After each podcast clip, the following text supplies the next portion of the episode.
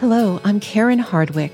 And in addition to being a clinically and spiritually trained therapist, I am a leadership consultant. As a result of my work and my own messy and beautiful journey, I know that connection is the antidote. On this podcast, I talk with people, leaders from all walks of life, who embody connection to self, to amazing grace, and as a result, to others. My guests are those who bravely choose true connection, even as they walk through some hard times. They hold their stories and the stories of others lightly and lovingly with authenticity and grace, empathy and gratitude. They are the ones awakening, broken wide open into wholeness. We are all recovering from something, and the sharing of our stories is all about connection, not perfection. I have a chair here just for you. We are saving you a seat.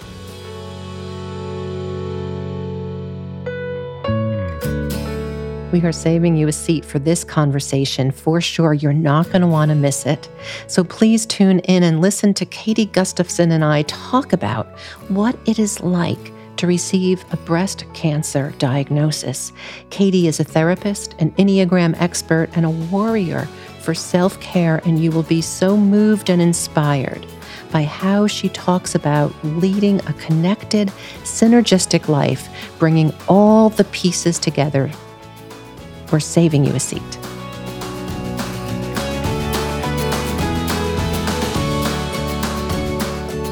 Hey everyone, we are in for a real treat today. I say that every week because I have the best guests and you are going to really love this conversation.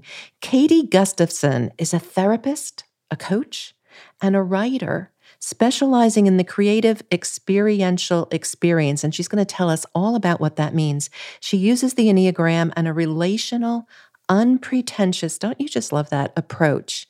To help people understand and embrace their unique desires, needs, and identity.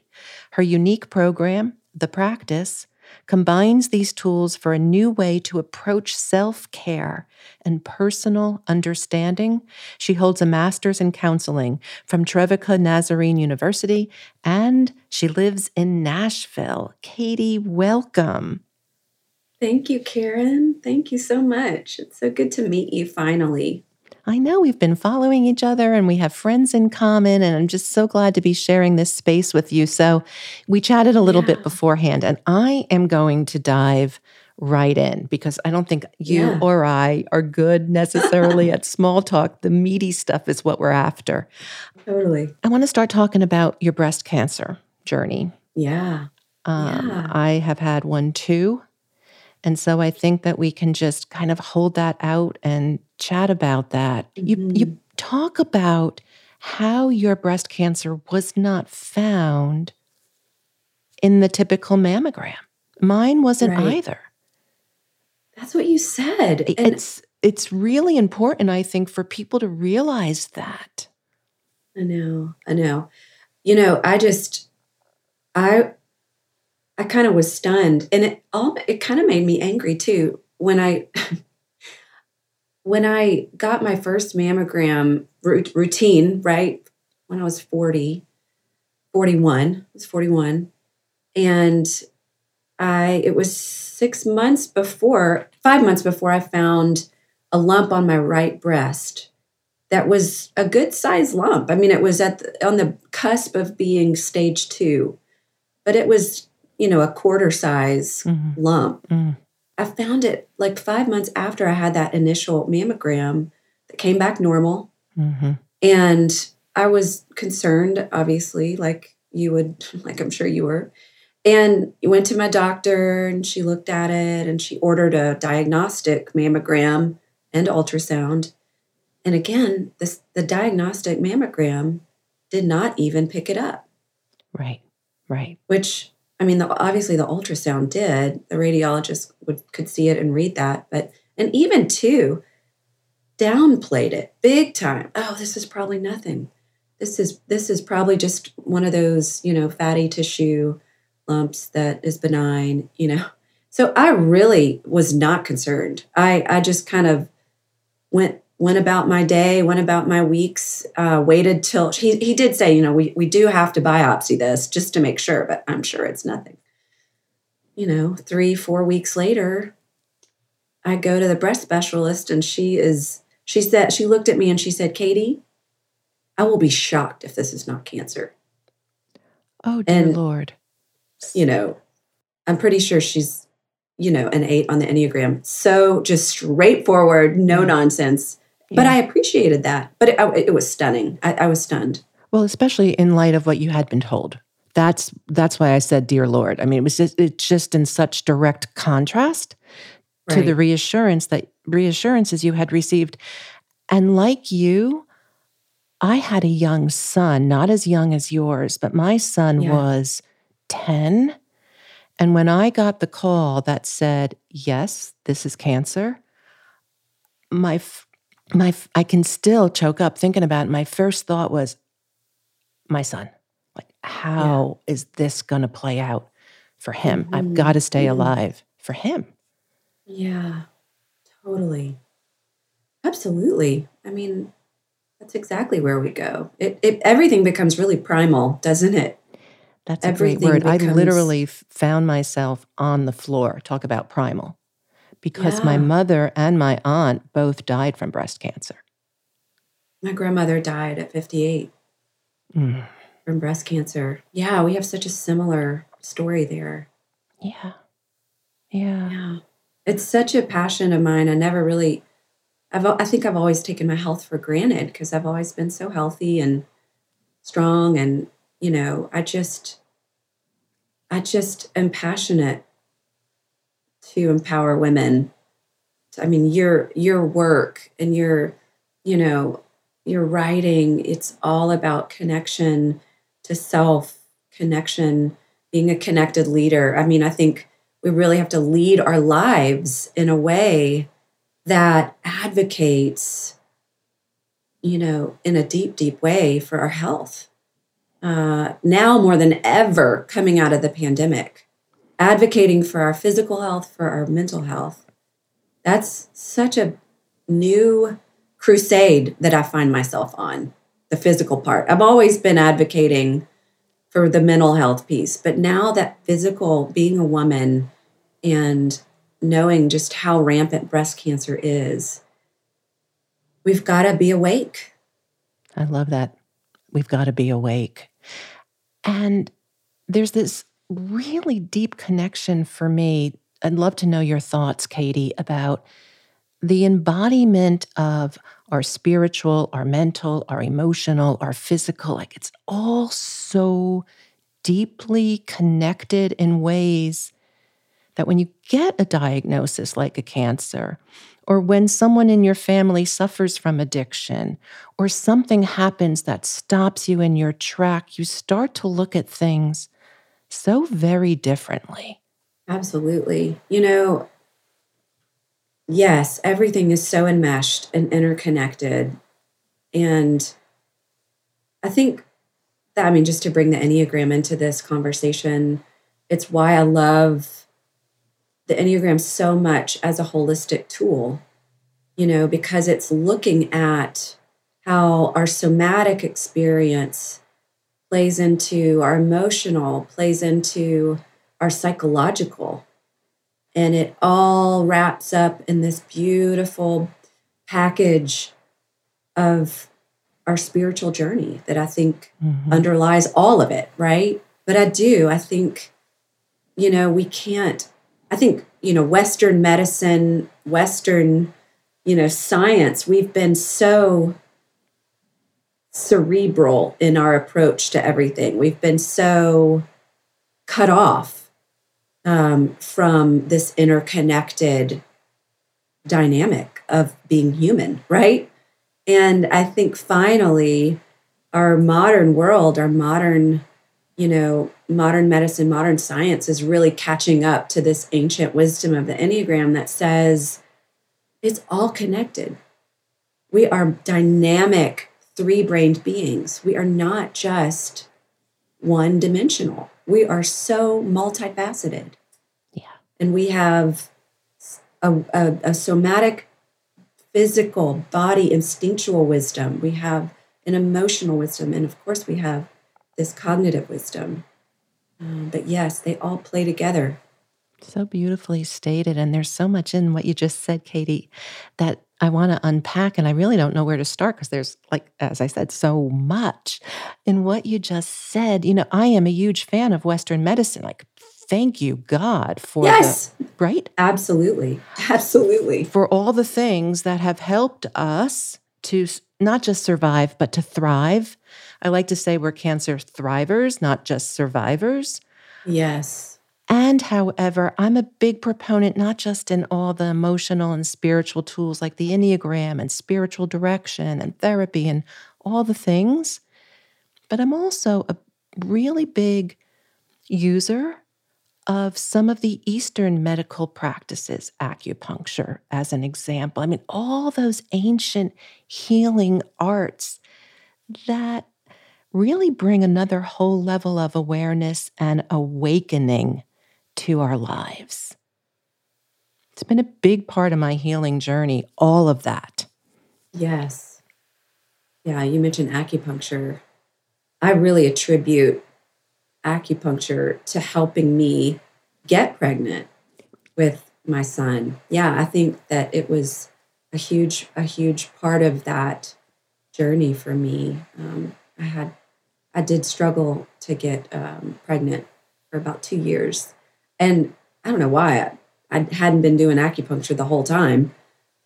Uh, and and someone said, you know, have you been, have you tried acupuncture? I said I have a, a long time ago, but not not surrounding this, not around um, fertility. And it just it it really something happened. right? Isn't that funny? Something happened. Like we don't really know what something happened. I know. I know it's so funny. So we can check that box because we have that similar story too. So I was an older mom and I didn't really even think that I was going to have children. Having raised my siblings, because my mom was terminally ill when we were all young, I thought in some ways, yeah, I've done that.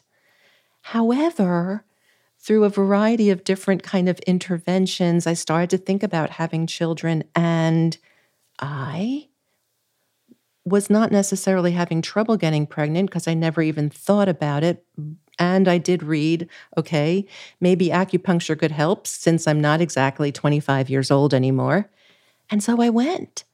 And it was just one of the things that I think contributed to the ease in which, and I don't say that easily because I know that a lot of women really struggle and it's it's a grief process. My story was not that. Um, and I still really hold very lightly the, the grief process for people going through infertility. So, yeah, but acupuncture played a role in that for sure, and in my cancer treatment, and you know, it's it's a go to for me. I love that. Did you do?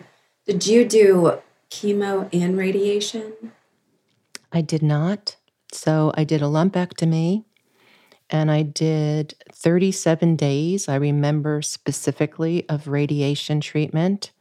And I've been on a chemo agent ever since, first tamoxifen and, and now Arimidex.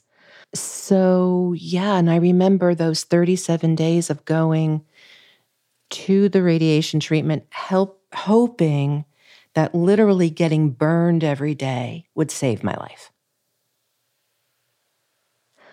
Right? I mean, the things that we do to claim our life and choose life and say to ourselves by me doing this not only am i going to be here for myself but i'm going to be here for my my son my child. Mm, right? yeah, totally. Yes that maternal talk about instincts. Primal instincts that's where you go primal. yeah I, I remember the day after i was diagnosed we we had a wedding that we went to and this was like the first the first thing we had done since covid right it was this outdoor wedding and so it was just kind of like freedom and and it was so beautiful and so fun. But it was just, I just remember so clearly just holding my husband's hand tighter, like, and, and just being in the moment in a way that I had never experienced presence. Everything just crystallized. Isn't that true? Um, mm-hmm. It's so true. I mean, and and I just I'm constantly in this posture of God, let me never get too far from that. Let me never take this path for granted, this life, this breath. I think that is definitely this kind of catharsis that happened to me through through cancer. Why is it? You know, that, why is it that it's in the really tough, so difficult things that we come into contact with the wisdom and the joy? And 10 years later, it's almost 10 years for me, I can say very honestly that I am so much more aware of being in the moment and gratitude day to day. Yes. It, even 10 days later, I am so like, like poignantly aware of how precious life is. And it's really helped me to be grateful through all kinds of messiness and through our daily ordinariness and just like this is this moment right here, Katie, I'm just so grateful for, right? Yes. Yeah, we'll never have this moment again. Mm-mm. Mm-mm. It's so special. It's a good moment. Mm-hmm. It's a good moment. Very good. So, talk to me about radical self care because, you know, people throw that term around self care mm-hmm. an awful lot, and it means so much more than just chocolates and nice dinners out and bubble baths, right? Right. I would love for you to talk a little bit about, especially considering your journey with all the things, what radical self care means to you. Yes, thank you for asking that. You know, I will say I I attribute my how well I did throughout the last year through cancer, through surgery, through chemo, through recovery, through all of the things. I honestly contribute decades of self care to how how easy i mean it's never easy but i my experience was so much better than i think most people's. And and my oncologist even told me the last time i went to see her i said you know how many because she's just been amazed. She said you've had such an amazing attitude and you've been so strong through it and that's just not the norm. And i said well how many people have it like i've had it? Like how many people come through with you know with the outlook and the perspective that i've had? And she said probably 1% and that stunned me that stunned me and it's it's so not i mean it's it's so not about what I did or what how great I am, but I, I do a hundred percent attribute that to learning the necessity of self-care and self-compassion mm. and doing my own personal work for so many years. I mean, going all the way back to high school, you know, starting therapy and starting being um, you know, journaling at such a young age, you know, and exercise and all of these things and meditation and how I just, it wasn't optional for me. I just, I knew that because I'd also struggled with depression from a, a young age, that I had to learn to work with it. I had to learn how to to be well and do everything I could to experience, you know, the the life that I really longed for. Mm-hmm. You know, and so I learned early on being a really sensitive kid uh just how radical self-care and self-compassion and I use those words kind of inter- interchangeably because I do think that self-care needs such a rebrand like you said. Yes. I think you know, that term has gotten so bloated over the years. And I feel that self care really is it's self compassion. It's the process of befriending ourselves and our lives in such a way that we don't want to escape. Okay, say that again because that is powerful.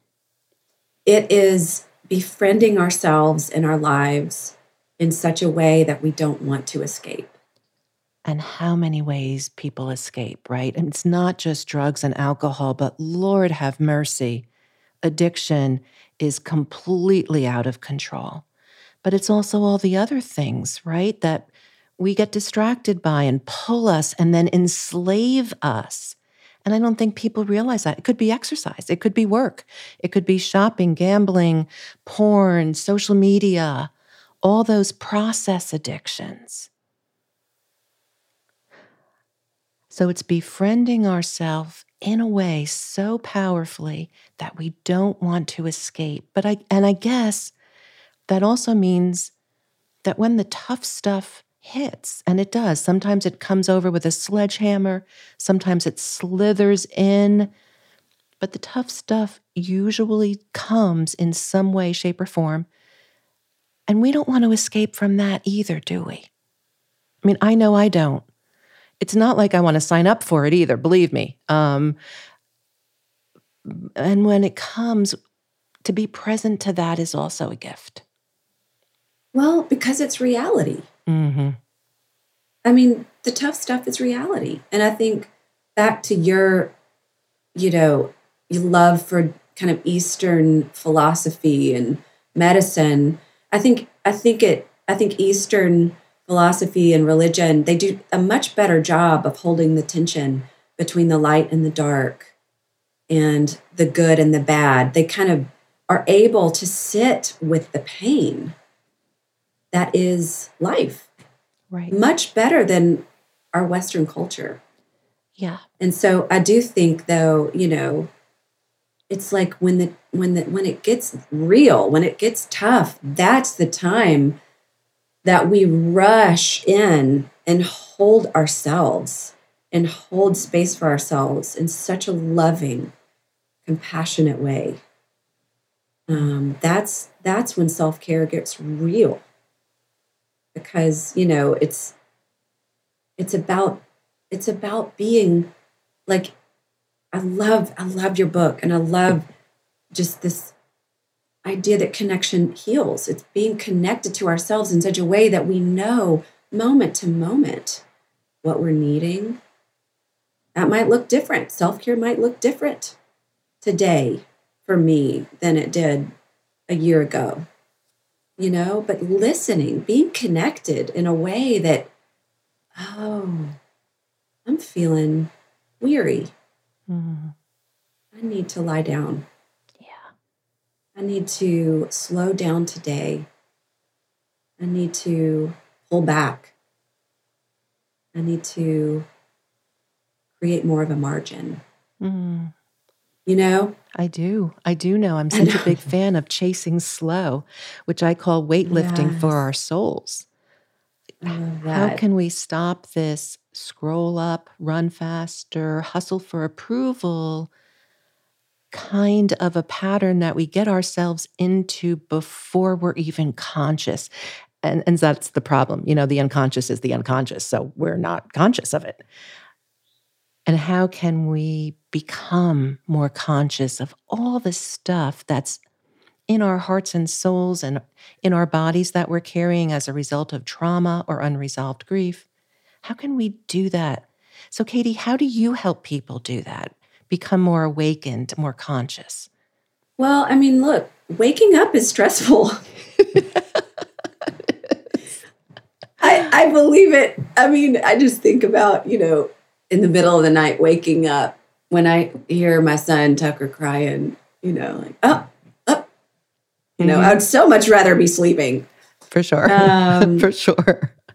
waking up is stressful. I, I think I think so much of what how I work with clients in that space is by waking up.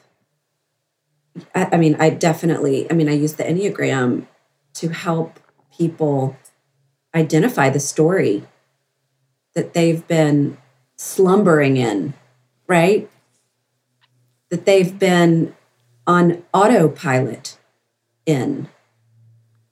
And I think a great I, think a great tool to to do that with clients, and you know this, you you do it too, I'm sure, is using the Enneagram to identify the type, your your your dominant Enneagram type, which really helps to unpack the story that we've been living out of, mm-hmm. that unpacks the ways that we've been playing small, mm. um, the lies that we've been telling ourselves. Yeah. Uh, and it, it does require this kind of committed self observation in our daily lives that sounds really simple, but man, it's not simple if you've been sleeping. well, and it's not for the faint hearted because, like you said before, I think I just really would rather go back to sleep. It seems a little easier certainly more comfortable, you know, and I'm in recovery. So believe me, there is all kinds of ways we keep ourselves asleep. And um, W.H. Auden says, and it's one of my favorite calls to action, and it reminds me every day. He said, People would rather be ruined than changed. Oh, wow. I believe. I mean, think about that. I mean, how many times have we seen people who were like, "Yeah, no thanks. I'd rather con- continue down this path of destruction or asleep, or maybe not so dramatic as destruction, but just playing small to what you said before. I mean, all of I'd rather be ruined than changed. Yeah. I read a book recently that said it's a type of leadership style or not a type of leadership style but a type of way of being. And he talks about unconscious incompetence. Yes. And it's it's when it's like you don't know what you don't know. So like we're just okay in this lower personality unconscious life of and way of showing not showing up in the world. You know, it's like you don't know what you don't know. And we have to have a lot of compassion for how powerful the pull is to staying unconscious because it's scary to wake up. I'm so used to doing what I do. I think the question goes, how can I ever learn to do something different? And in the in the rooms in the in the 12-step recovery community, we talk about the importance of being rigorously self-honest. Like mm, that's so the cornerstone, good. right? I mean, yes. if you can't do that, eh, you're a little bit behind the eight ball. Yeah. Yeah. It reminds me of um, Richard Rohr's definition of sin, or it's how he has defined it before, but he talks about sin as bonding with unreality. Yes. Oh, I love him so much. I do, I do too. I do mm. too. And I also like what he says about how, and I think um, we'll end here, although you have to come back because I want to talk to you about so many more things. I could talk to you forever. I know, I know. Me too, you. Um, but when Richard Rohr talks about how everything belongs, and that would be my hope for everyone is don't run away from anything because once you see how everything belongs in your life, that's when the real living begins. Everything belongs. The messy, really tough, nightmarish kind of things belong. Yeah. Yeah. Yeah, it's so powerful, isn't it?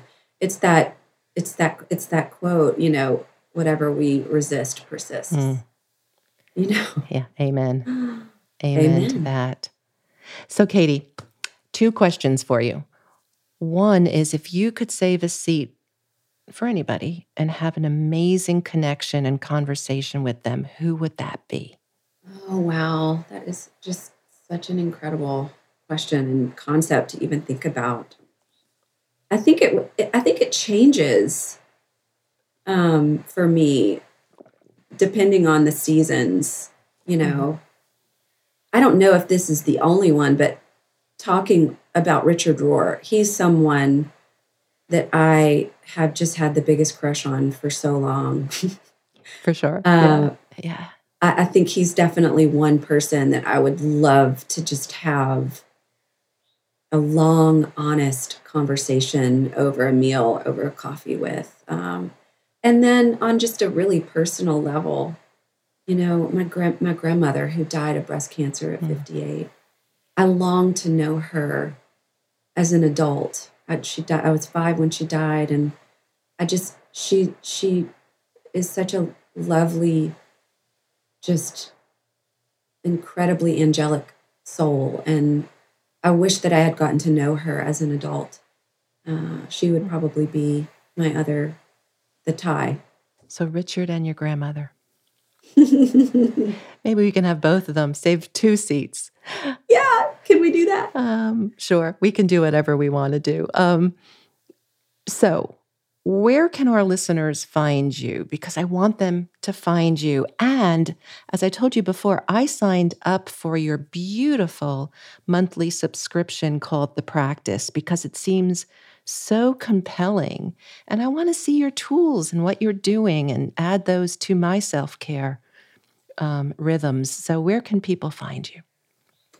Well, the practice, you can find the practice is a monthly self care subscription, uh, and it it uses the Enneagram uh, as a teaching tool to really inform your specific self care. And on the practice, there are weekly meditations, guided meditations that I lead. There are yoga practices.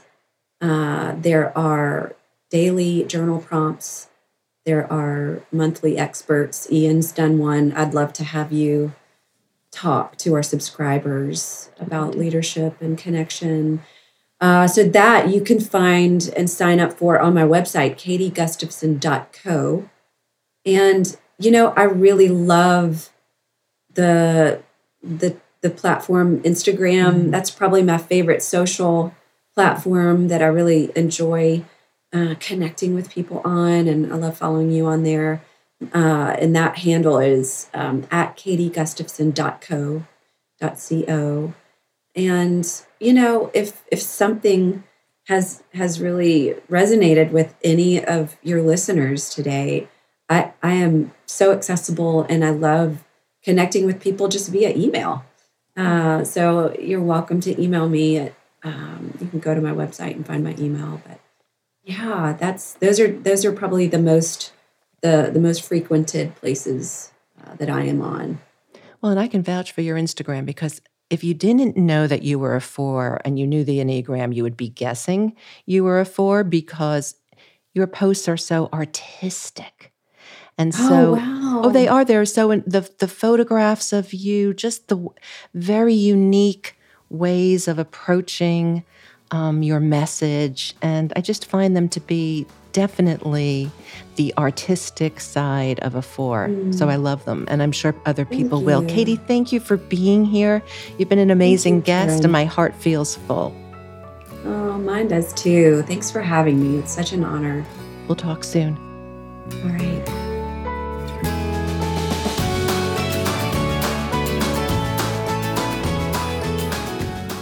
Your listening means so much, so please hit the subscribe button and join us for the next episode. To tune into the power of connection and transform your life at home and at work, please also get my book, The Connected Leader. It is available on Amazon and all online book retailers. And visit our page, connectedleaderbook.com. Stay connected.